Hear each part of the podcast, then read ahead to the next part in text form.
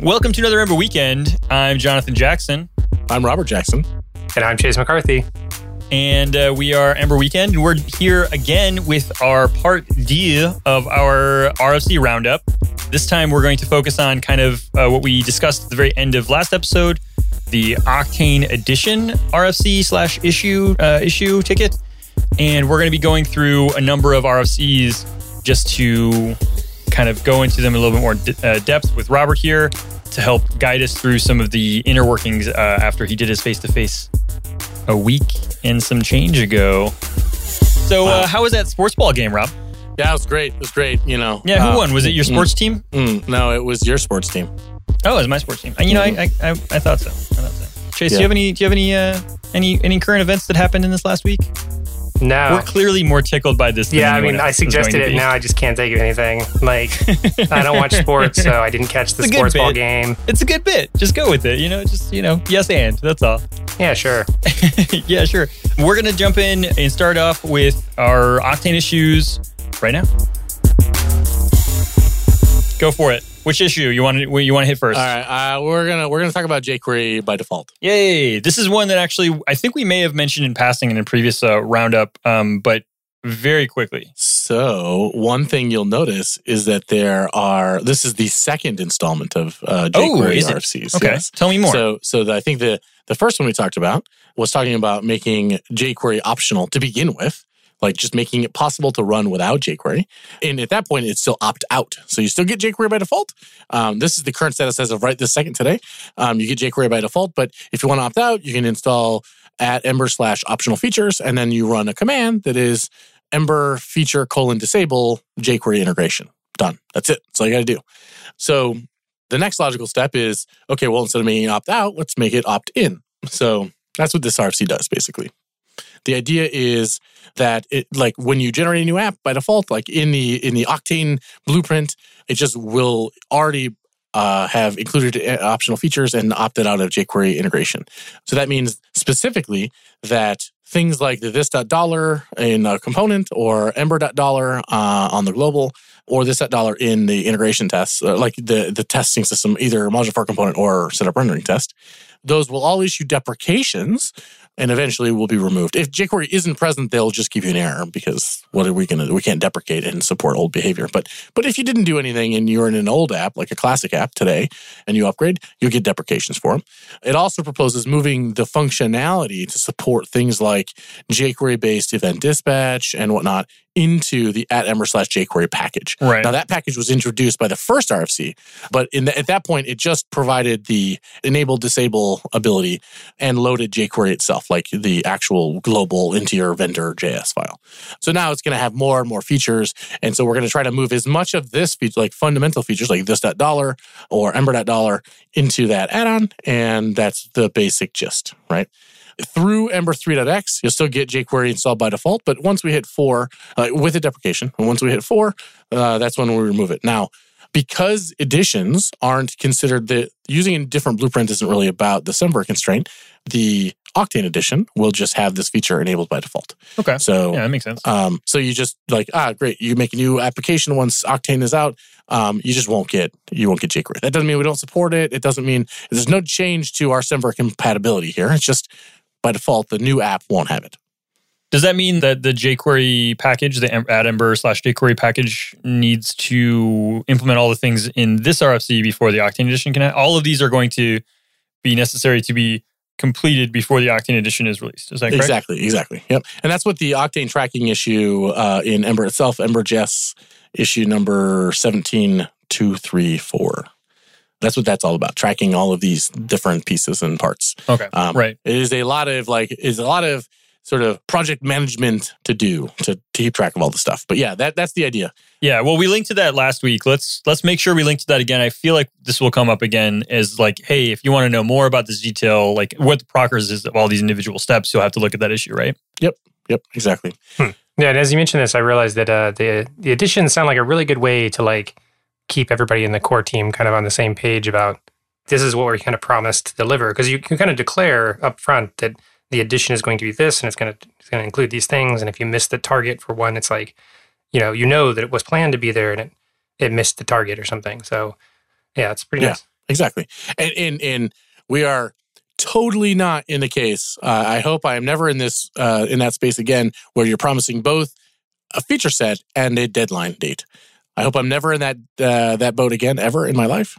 This is not in that boat. This is a set of features. When they are done, that's when the edition is. Of course, we want to be done at a certain time. Mm. But if we have to pull a feature or move the date, that's what's going to happen. Yeah. I don't need to. Uh, we don't need uh, you know 23 hour workdays uh, trying to hit the hit the dates just to have mistakes or bugs or whatever. We're not in a rush. We're going to get this done right. We're going to do it well. And uh, we'll all be happier for it. Which all makes sense because it, it is like a it is a vision of what you would like for it to be at a, like a snapshot of that, and you you can't really rush it. You can't. Right. Like- exactly. This is a coherent mental model, like a picture. yeah, you couldn't about prematurely Yeah. introduce some of it and not all of Yeah. it because then Yeah. it's a different thing. Right, and, and, and I think I think you could you could argue that like you might realize that a given thing that was originally included just doesn't make sense in that in that bucket, uh, or isn't like required for the bucket. I guess that's fine. I don't want to do that. I'm just saying like you can imagine there's maybe there may be something that's listed in the original RFC that we decide is like eh, whatever. Who cares? Nobody Yeah, cares I'm, that. I'm a little I'm a little confused why this is an issue and not itself an RFC, the Octane edition. uh, because all the things proposed in it were already in an RFC and merged. So this is just tracking implementation of all the details. Well, yeah, but the, there there is a crystallization of what it means to be an Octane edition that exists in this ti- in in this ticket and nowhere else, right? Yes. Like, what are the features that basically it's a mapping of feature flags Yes. that are intended to represent the Octane edition. Yeah, and some of them are like other pa- external packages. Some of them, yeah. Mhm. But yeah, that's Yeah. the idea. I'm just, And- I'm and just think- a little confused as to why that's an Well, I think So- uh, so. The idea uh, in general with RFCs is that the RFC itself will link to a meta issue like this, and so the Oh, 2018 roadmap issue, the RFC, Mm. should link to this tracking issue. And when when I see. one's done, then that that RC is done, and then we close the issue. okay, I see. That's like the relationship there.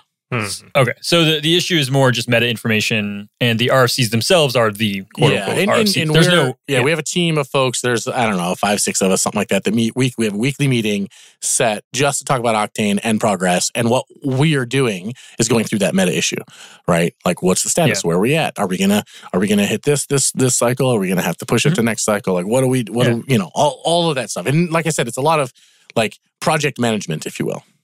Yeah, that makes that makes a ton of sense. I, I just I just was struck by that. I have a couple of other questions about the shape of this uh, this uh, issue as well. Mm-hmm. Um, but I think we'll get into that uh, specifically around the decorator uh, RFC. So, okay, so jQuery it's opt in. Th- this is the second one, and the the takeaway is that you opt into jQuery, Yeah. and it's Yeah. going to have additional features to get more jQuery like behavior Mhm. from older Ember versions in a Yep. jQuery package. Yep, and and I want to I want to make it really clear here. I, this is not a thing where we think jQuery is evil or bad software or something. It's just a thing that Ember itself isn't coupled to jQuery anymore. Uh, it doesn't need jQuery, and some Ember apps want to run without jQuery because they decided that it's really important for their you know uh, performance statistics or uh, specific metrics. So that that's great. And for us to support that, we have to be able to have jQuery off. And this is not a like indictment of jQuery and like the end of the days it or whatever. Really just a- was like a necessary. It, it was and is in many cases still a, a necessary like library to insulate you from browser incompatibilities. That's Yeah. I mean I remember when jQuery wasn't around and it was not a very fun place. Yeah, and it, I think the thing that I'm most worried about, and and we talked about this at the face to face, which is that I would hate for people to see this RFC and getting traction and moving forward, uh, or like a blog post where we say this is included in the current release or whatever, and think, oh well, I guess the core team's saying jQuery's bad. I better go remove all my jQuery usage, and that's not what we're saying at all. We're saying that some people don't want to use it. It's easier to just start without it and add it if you need it than it is to just have it and happen to accidentally use it and you don't really think about it. And it certainly isn't a scenario where we think you should be doing a bunch of busy work. If you're perfectly happy with your your app, your performance, your the way you write your code, don't worry about it. Just uh, include the at Ember slash jQuery package, and you're good to go. That's the point, right? Right. It's not like we're going to say Ember's going to someday, sometime, stop working with jQuery. Well, what does that even mean? jQuery is just like a DOM, it's like a DOM library. Like it, like it's, it, it doesn't mean anything. Like Ember will always work with jQuery. Just you may not get it by default. That's that's a really good insight. I, I would I would hate for people to get that that negative impression as well because like there are many instances where jQuery is still a very good thing to use and have. Absolutely. All right, the next thing we're going to talk about is rendering element modifiers. We talked about element modifiers before, and I really love uh, the idea of extracting this kind of stuff, but rendering element, element modifiers are a little bit different. So, Rob, why don't you tell us about this? All right. So the the thing we talked about before was specifically adding modifiers in general, and that was RFC three five three, and that's not landed yet. Like that would be that RFC was all about you adding your own modifiers to your own app in like you know app Yeah, slash modifiers space. or source UI component like that you write that you put in there. That's that's Mhm. what that one's all about. And and for those that that don't remember, modifiers are like they're, they're any essentially a helper that you can run in element space and they get access to the element. They can essentially set things up, tear things down. Like if you have listener, like event listeners, or you want to set up or or manage some some external uh, DOM plugin that's going to do something like a you know TinyMCE or like so, something like that. Like that that's a, a place where you would really want a, a modifier. Um, where today you might have to use a component and use did insert element and will destroy element to do the pairwise thing. Uh, and these element do these kind element fi- modifiers as they exist in Ember now are basically like action in like element space. The only, one, yeah. the only one is is action. And if you go back a really long way, you'll remember bind uh, bind-attr. Oh yeah. Those were wow. the uh, that was before Ember one I. I- you know, I've totally forgotten. And re- remember, uh, so when we talk about action, there's actually two forms of action, which is kind of confusing. Uh, One of the reasons I di- dislike action con- conceptually because it's just like too much an overloaded term. But there's there's a kind of action you can just use in an element, like not assigning it to anything, not passing it to a helper or a component invocation, but just in an element space. And then there's the one where you're assigning it a value, or it's like on click equals curly curly action, that kind of thing. The last one that I mentioned, that's a helper. Um, the one that's an element Right. modifier is the one that's just just kind of loosey goosey in element space. That's a technical Right. term, loosey goosey. and, and and you can kind of think of that as so actions have on click handlers and they're saying, hey, attach this on click handler to the yeah, yeah, but but in the element. Like that's yes, kind of what it's doing Yes. anyways, right? yes, but in yes, but in the action case, uh, there is a global, a single global event dispatcher that is adding one listener for like clicks Right. Yeah. at the high level, right? So you're not adding an event listener for each individual element in that case. Sure. That's probably not a super important detail. Sorry. So, okay. So these element modifiers that we're talking about, rendering render element modifiers, are specifically element modifiers that you can use to execute functions when a given element is rendered or before it's destroyed. So if you think about this, it is exactly the same functionality that you currently get with an Ember component when you have did insert element and will destroy element. So, but instead of forcing you to make a component just to get those hooks when that element is created or torn down, you can throw this element modifier on there and have your function ran. Does it does it have a file um, on disk? And if so, where would that live? So, so did so the two being proposed in the RFC as it's written right now are did render and will destroy. Those take a function. They aren't Okay. in your app, right? These aren't you adding. These are just like modifiers that Ember ships with, Mhm. and and they take a function and they run the function either when they're setting up an element or tearing it down, depending on which one you use. Right?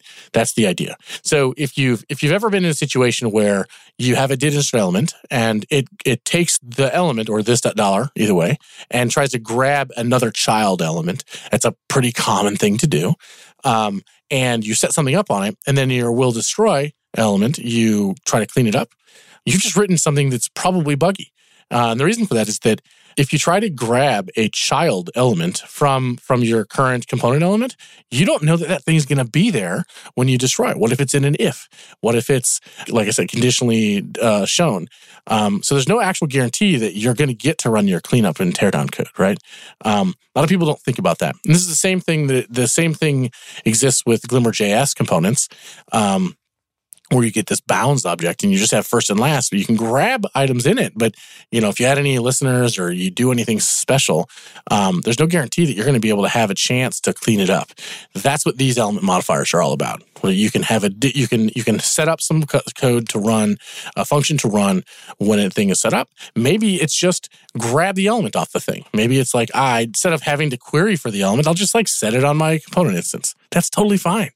Um, Right. may, you know maybe it's setting up some event listener or setting up some like popper like like Sure. plain javascript plugin like all that that's that's the idea So is this going to supersede? Be- because I feel like this could be used in a similar way as the custom uh, element space element modifiers that we mentioned in the previous RFC. If you just attach the functions that you wanted to run on did insert element and or yeah, will destroy and did insert element. I did, guess did render. Yeah, did, Did render, So, sorry. yeah.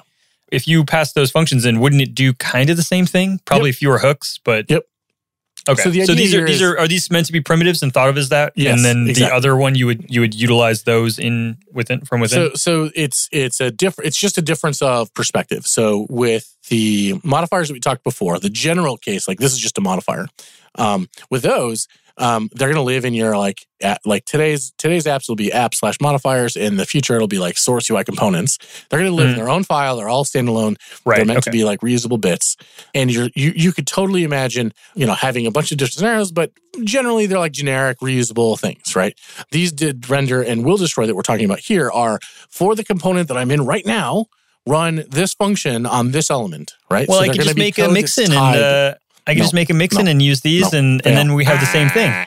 No. Like then I'm then I'm just controlling it myself. Nope, nope, nope, nope, nope. I'm just saying uh, it, they, they they they seem to be very related concepts. Yes, if, makes- they're definitely different use cases, but related concepts. They they are intended to be pr- uh, composability primitives, absolutely. Right. Yes, Um, that is excellent. That's a really good way to phrase that. and and you could totally have a reusable like one of these functions and store them on your instance or grab them other ways and, and share the, that code and, and i do think i totally agree with you that it seems a little bit weird to have both of these things like these are the same methods that the other modifiers would have.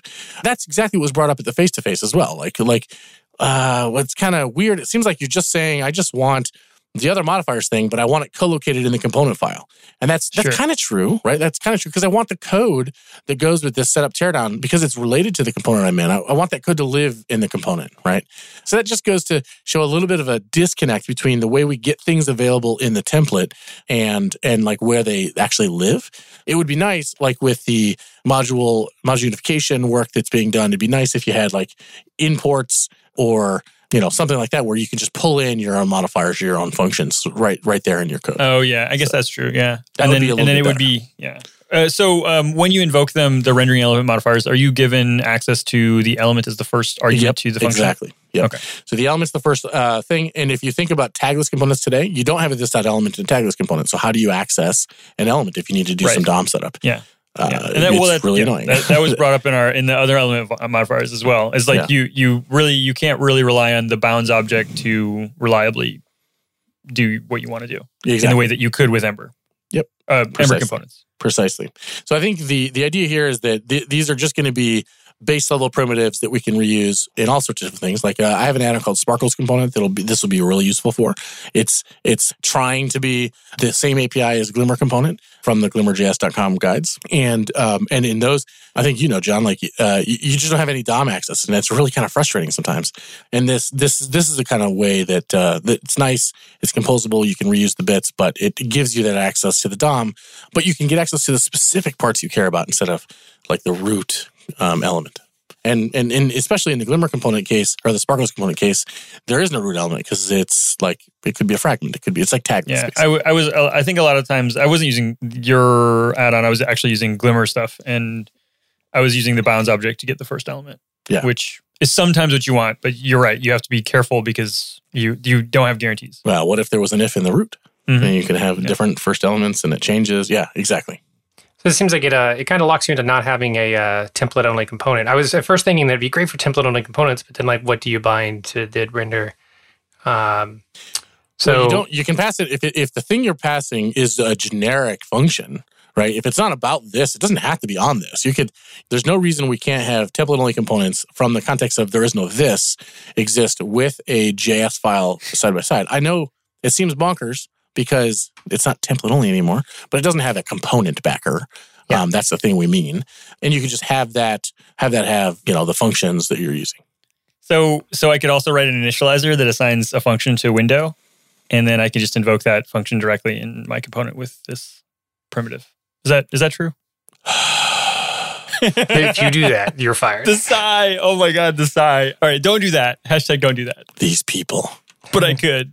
That's all I'm saying. but I could. I gue- I guess the, I guess the, the use for the use case for that would be like I, we've we've moved a lot to having if we if at all possible just doing a template only component, and so this is great. But if you need to do something like uh, analytics or something like track when this element when this element's rendered on the page or you know when it's I don't know scrolled in view, viewport or something, Yeah, that would work. That would that would be a legit like use case for just a generic. Um, Well, I think you know, Yeah, and I think function you should be told. totally you should totally be able to have a template only components that like basically what I'm saying what I think what I think is and I think others do as well. I'm I'm not saying this is the best program model ever. I'm just saying it should be possible to literally have no components, right? Where everything is functional modifiers and uh, state buckets are like the routes passing things down and you just don't need any other state. And that means that means a lot of things both for testability and for mental overhead. You don't have to worry about where the state's being stashed because it's like managed by the template itself. Anyways i'm not proposing that as a, a model. That's definitely not octane but with modifiers like these that kind of thing is possible. So, uh, rendering element modifiers kind of brings us into this next RFC. Uh, as a matter of fact, it's the the one plus RFC number. So it's uh, rendering element modifiers was 415, and I think unsurprisingly, the Glimmer components RFC that we're about to talk about is 416. Robert, could you walk us through what this particular RFC means in reference to that, maybe, and and kind of just walk us through it? So the idea here is that glimmer component glimmer components are a thing we talked about at EmberConf what two years ago i want to say Mm-hmm. Right. Um, And uh, Glimmer.js is a framework. It's it's uh, uses the same underlying uh, rendering engine as Ember, but it's made different choices. It has different features. It doesn't have a router. It doesn't have its own object model and stuff like that, right? And in lots of ways, that that sort of work and that framework sort of has been the the the place where we've experimented and tested and, and tried out a bunch of the things that are going to be in Octane, right? So so we we have Glimmer.js has a thing called uh, at Glimmer slash component, and it has some methods on it and, and whatnot. It is just a normal native class, very small uh, base class that you extend from, and it has a few methods. Now, this RFC proposes uh, a small iteration for Glimmer.js, but keeping that in sync with Ember and making it so that you can use the same, essentially, you can use the same component source code in either place assuming you don't use emberisms and like if you you know you use computed properties or something obviously that won't work in glimmer.js but you know for the most part it'll uh, it'll work across platform across both things. I think that's quite important. Also uh, it changes the component base class. Like the, the proposal here is that this thing becomes the the main thing you use when you go to make a component. Like the 80 to 90% of the time when you want a component this is the thing you want right? And the first thing uh, that you'll notice is that this thing is very tiny. The actual API surface is super, super small uh, for this. And it's just, I think, two methods and three properties. And, uh, and that's it, right? I think, and I think it'll be a little bit uh, less even by the time we're we're done. Um, I think the one of those methods is going to go away. So the the idea here is the, the properties you get are args, is destroying is destroyed. Constructor uh, is then the method, like the the obviously the constructor method, and then there'll be a will destroy. Um, as Uh, it looks like the writing, constructor receives the owner too, which I'm Yep, assuming is quite important. constructor gets owner, yep, and and the args pass to it. And the reason it gets owner is so that you can have service injection, like Right, you can do okay. like Yeah. uh, you know, well with decorators it'd be like So- at service or something like that, right? So I'm I'm not trying to, to derail you, but just out of curiosity, if the owner's injected, you'd be doing your own injections manually. Like you would have to do that inside of the constructor if you wanted to set a Uh, property. you, you would use um, no, you, you would use like the decorators basically at service. oh, okay, right, right, right, right, right. Of course. Um, yeah. Okay. There, there's alternatives if you don't want to use decorators, but primarily that's what we expect people probably will end up doing. And uh, some of the other RFCs that we'll talk about uh, are specifically about the decorators. Gotcha. Okay. So I, I just I wanted to mention some things to you. The Ember.component API. Uh, let's talk about that for a second. Ember component had 19 mixins. It had 29 event handler methods you could implement, 13 lifecycle hooks, 21 framework functions that get you could call on it, like get, set, add observer, remove observer, like all those methods. And the class hierarchy is four levels deep. That's a lot of complex stuff. That's a lot of Yeah. stuff, right? And that's um and oh, and nine element customization properties. That's like tag name, element, class names, class name bindings, attribute binding, like the whole slew of those, right? Um, Mhm. So that's a ton of stuff. And every time you write a component, you got to decide which of those properties and methods and event like event hooks, lifecycle hooks, etc. You're going to use, right? The new thing has what did I say? Like basically two methods and three properties. That's it. There's no lifecycle hooks other than constructor and destroy. And those are like object model lifecycle hooks. And um, there's no hooks that are explicitly about DOM. There, this is this is why we talked about the element modifier one first Yeah. because the whole point of uh, earlier draft of those w- was one RFC where we introduced both those modifiers and this at the same time, but it was just Mhm, too much to think about in at once.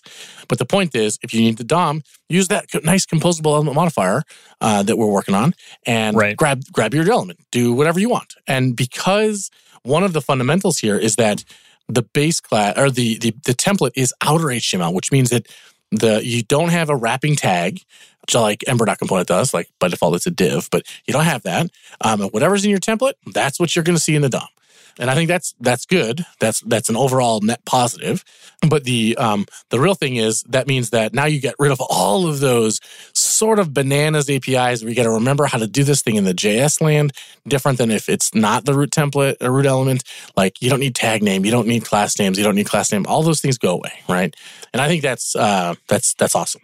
So that's that's one thing. The the class then, like I said, only has a, ha- a couple of methods and a handful of properties, and that's it. It's only got one parent class. There's no there's no additional levels of uh, hierarchy. You know What is the what is the uh, parent class? Because the interface you linked just says it inherits from. yeah? It's it's that- it's glimmer glimmer component basically. oh okay. The base class has no, it doesn't extend from anything. I'm saying your components, like oh would- oh you would extend right. from Yeah, Glimmer you. component. Yes. But then that is the terminal node. Like Glimmer component has no parent class. Yeah, that's that's the idea. So uh, another key thing that's quite different from Ember component is whenever you invoke an Ember component, as you know, like any of the args that you pass to it, they are set on this. So it's like if you pass if you pass first name, last name, whatever, it's this dot first name, this dot last name, right? And in Glimmer components, it'll be this dot args dot first name or this dot args dot last name. So now you you actually no longer have your consumers clobbering your instance properties, right? You're you actually have some nice encapsulation there. You can prevent people from like clobbering your click handler or something, right? All that stuff is is quite straightforward. I mean, this makes a lot of sense because feels you're like, you're. feels like you're missing something though, right? I know Like- it really does. I, I feel like I feel like my my my brain is not. It's like no, it can't be just that. But you're right. There's a whole lot of like templatey things that are meant to remove the need for you to go into that JavaScript file Mhm. more. And then Yeah. the element modifiers means that anytime you want to do DOM stuff, you have two nice, easy hooks to work with. Obviously, uh, window attached functions. Um, and Well, they, they yeah, you can get them from your component. Not I know, I know, I know, I know, I know. I'm just I, So- that was a that was a joke. So I mean, it does seem like uh, Glimmer components. They're like a super slimmed down version of what components used to be, meaning that because they don't deal at all with the template, they don't you know render anything. They don't. I mean, I, you, I guess the idea here is other than if you use something like the um, rendering element modifiers, you're never you're never going to touch the DOM, right? You're, not going to touch the dom from the JS. Yeah, correct. Yeah. right. Yeah. It kind of looks like Now, they're, they, they're they basically the just backing class. They are the backing class for the template, right? So if in the template you need things passed in, or you need like uh, some eh, essentially computed properties, you can make a getter on the on the your component, right? Like there's still there's still the place where you It- you put the logic to figure out what Mhm. to put in your template, right? Yeah, it's starting to look a lot more like like you know. I, I I remember back in the day when I saw that orange website for handlebars. Do you remember that? Mhm. It was like here's an object, pass it to uh, your template, and the the properties will be available in the template, and that's that's it. That's Sure. all you get. So Sure. we're kind of going back towards that, but with a much richer syntax in the template land.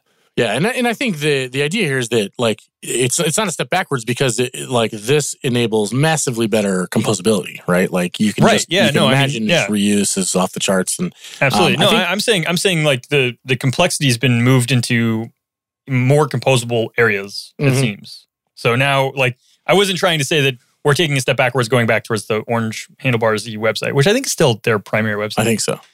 I, I'm I'm saying more like it's that was that was simple. It's like here's an object, here's a templating language. They have like you know very defined APIs, and it's like further segmenting it um, to where there's even more distinction in where things go and how they Mhm. need to be composed.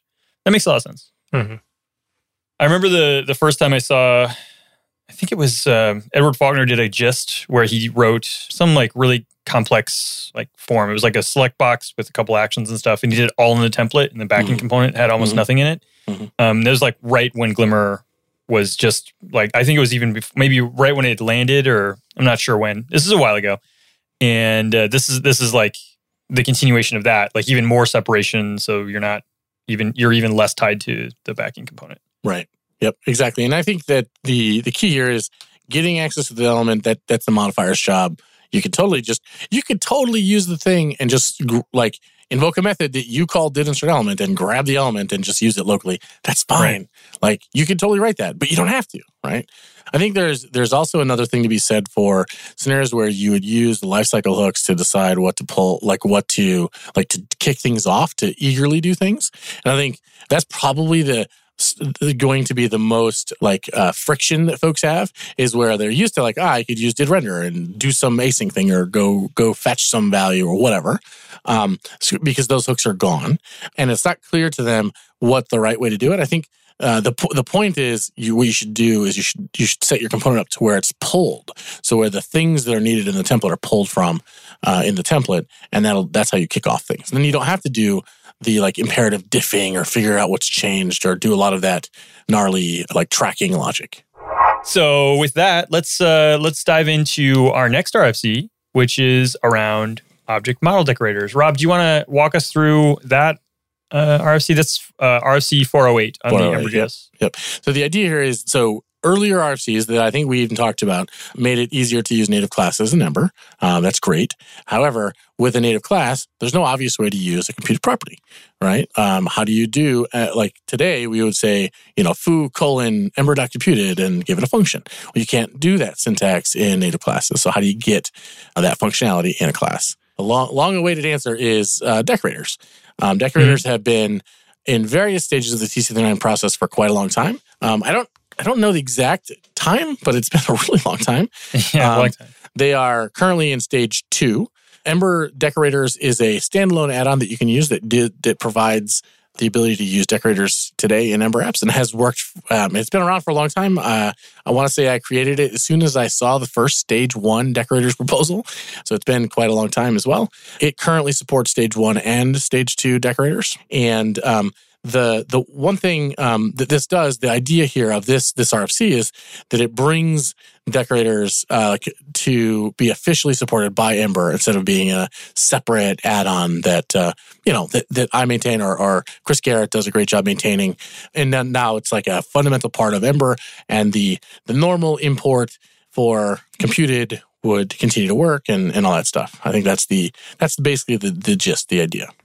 Right, right. And I- I, think I recall the the decorators add-on. It didn't work with like linting libraries when it first released. Is that still the case? Yeah, so uh, ESLint specifically uh, has a policy to not add f- uh, support for any features that are not final. So, Right. um, so Yes. ESLint's it default parser just will error if you hit the add. The Ember Has it- Decorators, the current add-on, the Ember Decorators add-on basically updates your ESLint RC file to use Babel ESLint, uh, so the parser does no longer errors on Oh, Decorators. okay, right? okay. So that was You the solution for the the, parser, the yeah. linting. And I think- I, I was I I, was all- wondering because yeah. I think linting is no longer like there's an Ember CLI RFC that removes linting from the build pipeline, Mhm. and then you do it in the as just like you know Yeah, ESLint, you just like right? yeah, yeah, run ESLint from your project. Yeah. Mhm. Um. So. I know that that's kind of a side note. I that's I was just thinking about like the reason I, I remember like not using the decorator add-on because uh it didn't it like blew up my test suite at the time. Yeah, it, it um I think now if you just do Ember install Ember decorators, it solves that for you. It adds the right dependencies to your package JSON. The blueprint Very does all the work. It's very cool. So th- this, I, I I am looking at the Octane tracking issue though, and this is something I Mhm. mentioned a little bit earlier in the show. There's something that's a little confused here, or I'm a little confused by, is that this and one other RFC that we'll talk about, uh, it says it's blocked by TC39. What does that mean? So one of the earliest sections of this RFC is talking about decorator stability. Typically, the TC39 stage process, there's like stage one, stage two, stage three, stage four. The, staging process is meant to indicate to consumers, to users, what things are stable, what is ready. So stage three means it's ready for implementation by browser vendors and it's fairly stable. Still could change, but it's fairly stable. Stage four means basically it's accepted and uh, ready for ready for use. Stage two basically means that it could still change and uh, like they expect uh, development and change to happen. So the the general uh, acceptance here, at least especially in Emberland, is that hey, we shouldn't really propose or, or suggest that people use anything that's not stage three or higher. So either stage three or four, or just accepted in the spec.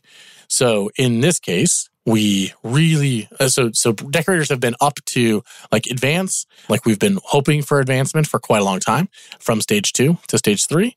The various folks on TC39 have different issues. Um, I think in general, like a lot of the, the browser vendors are like worried about implementation details and issues, but uh, folks on framework sides like uh, Angular, uh, us, uh, Ember, like we're uh, even and, and also TypeScript as a language also um, is very like heavily excited about decorators. So that uh, you know ho- hopefully that pressure will help help motivate folks to figure out solutions to those implementation problems and move things forward. But um, but as as it stands now, it's a pretty hard sell for a conservative Ember audience to use a Stage 2 feature. Now, we might have to do it because I think using native classes probably is worth it. But if we do, we would have to mitigate the risk by either guaranteeing our own syntax or some some other thing to to mitigate cost or risk for uh, for Ember users. But hopefully that's not right. the case. Hopefully we don't need to do that. Hopefully TC39 moves it to stage three. They have a meeting this coming January, um, so hopefully that's just a non-issue. Right. Right. And it seems like there's a lot of work to be done before that becomes like a blocking issue or even a, yep. an issue that really yep. needs to be contended yep. And, and I mean, most of the the actual work here, like we've been experimenting with this this tech for quite a long time in Ember decorators. There's lots of users of Ember decorators, both for app code and for add-on code. Um, so a good, vibrant community already exists with a thing that exists as a, a separate add-on.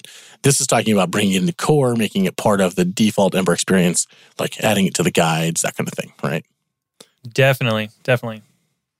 Yeah, I mean, one of the interesting things about this that uh, I'm just now reading through a little bit of it while you guys are talking. Computed macros, like so, combining the computeds together. Um, so, does this mean that like all the ideas that they, all the different computed macros that exist would exist as specific decorators in Ember, or would this be inside of an add-on? I think the idea is you would import them as you do today. So, named exports from what is it, uh, uh, Ember Object Computed or something like that. Mm-hmm. I forget the exact import path, but wherever you import them now, so you would uh, we, we would basically use tree shaking to drop out the um, the macros that you're not using, which is we're not doing it yet, but that's part of also part of Octane and, and the work that we're doing there.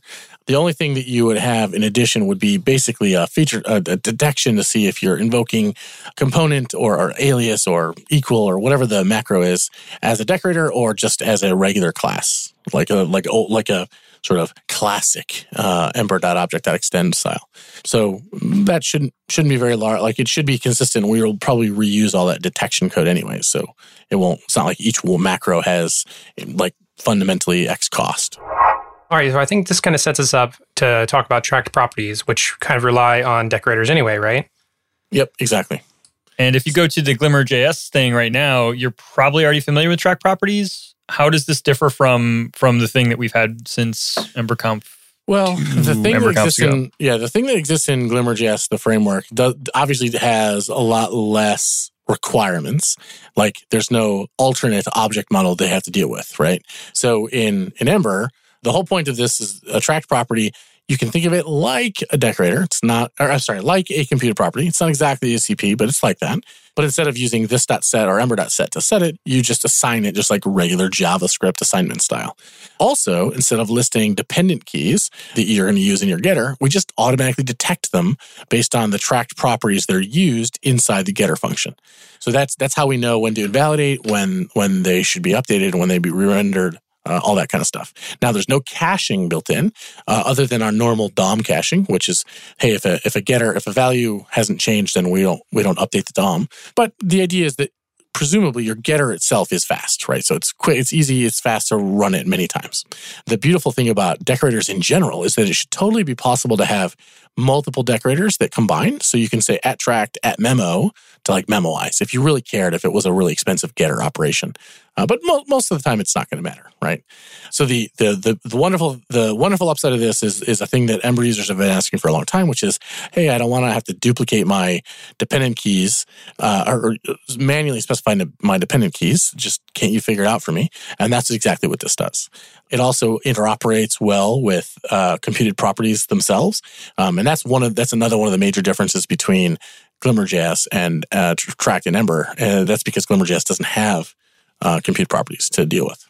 Yeah, so so the idea is you you mark a property as tracked, that property will update.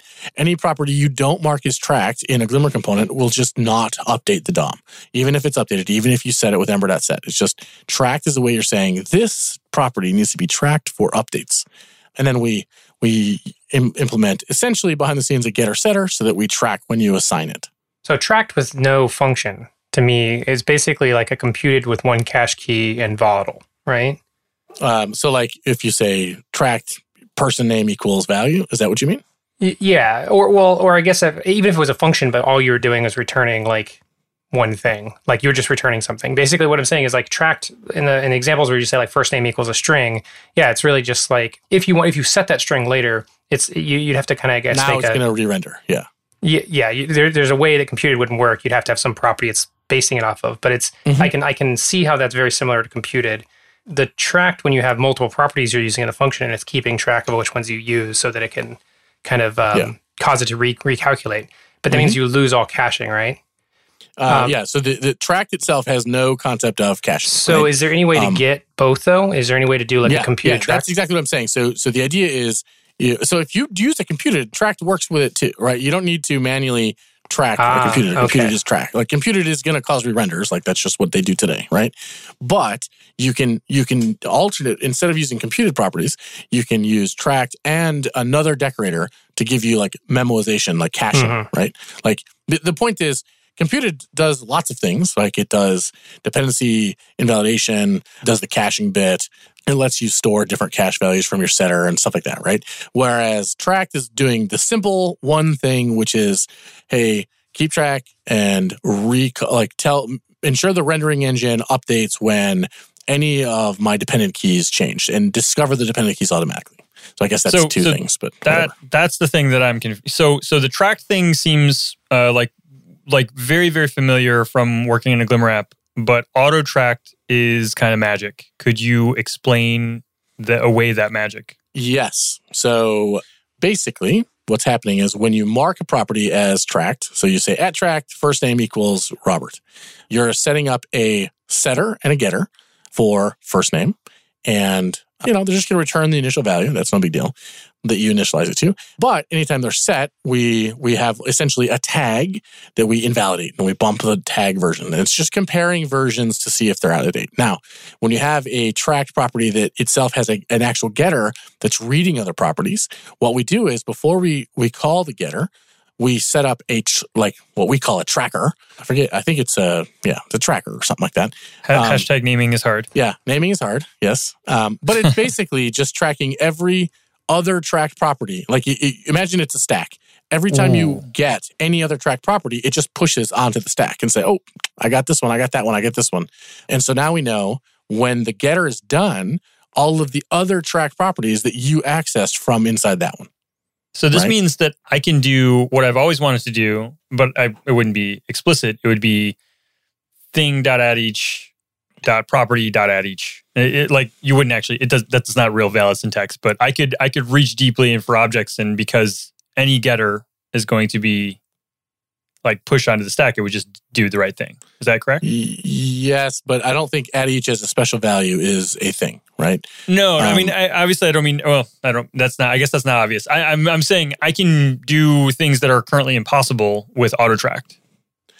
Yeah, you can. Like for example, one of the things, for example, is you can't just do regular JavaScript assignment with computed properties. Oh, sure. If you do, you get an error, yes. right? Yes, yes. You can't just do like this dot foo plus plus or something, right? Um, those kinds of things would just throw errors, right? I don't think that you would reach to a deeply nested thing and and It- and It expect would work that. to- right? Wouldn't it? Uh, I yes, I think it's important that it works, but there are cases where invalidation, like if you have the object is a foreign object, like maybe it's a result of a fetch or something, and it's not and not in a model, but just a, a foreign object comes from somewhere else, and it didn't itself declare those things as tracked.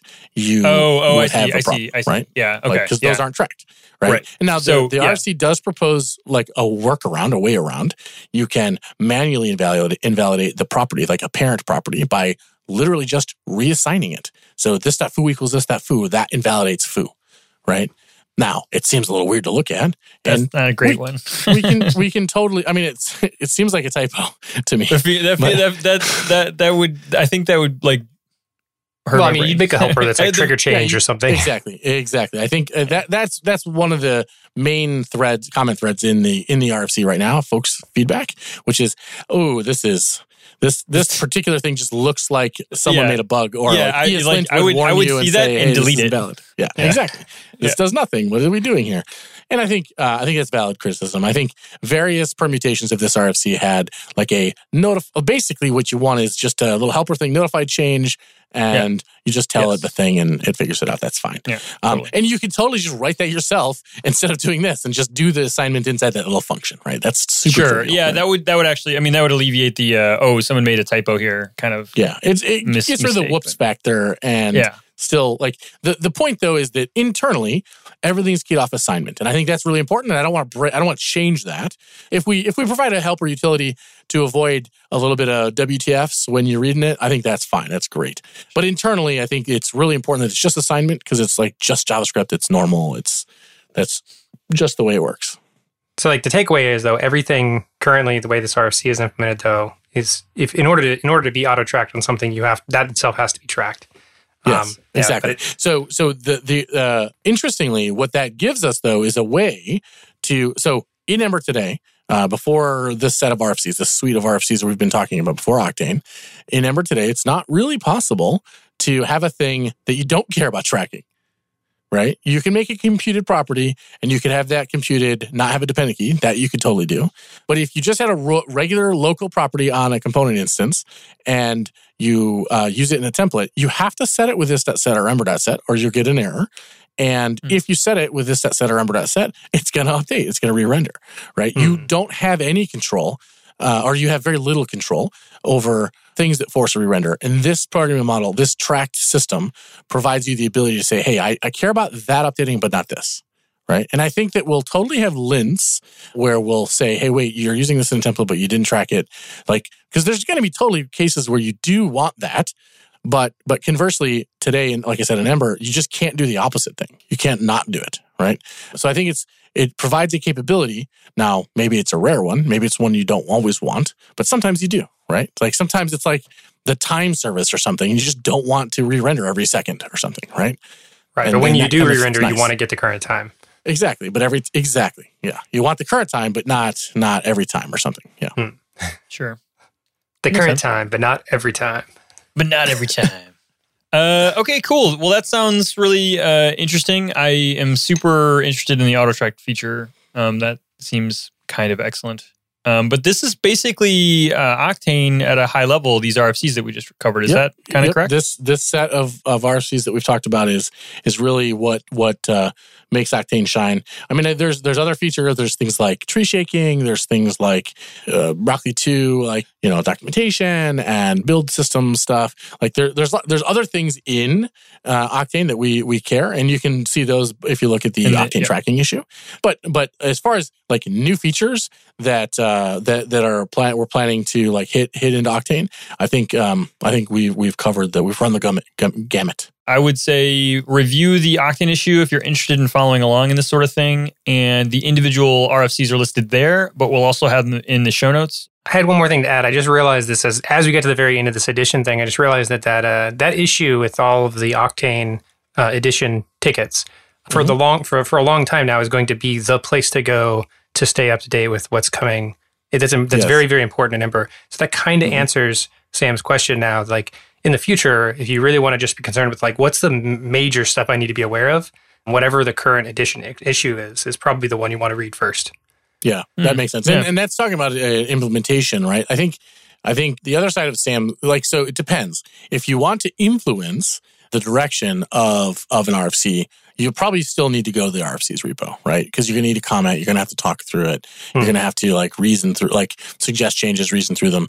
If you're trying to follow what is changing, I think I think following this this tracking issue or the tracking issues for RFCs in the future, all RFCs will have a tracking issue like this. This particular one's a little bit special because it's sort of even meta over that because it's the it's the tracking issue for all of Octane, which is many RFCs like combined, right? So, but yeah, I, I think that's that's totally right. I think following this is is probably absolutely the a, a great way to go, and for people to just uh, track this one issue and and watch for updates to it. All right, so that's all we have for this week, not weekend. Um, we will be back again at some point in the future, um, now in a much less deterministic way. Uh, so, with that, I'm Chase McCarthy, I'm Jonathan Jackson. And I'm Robert Jackson. and we'll see you later.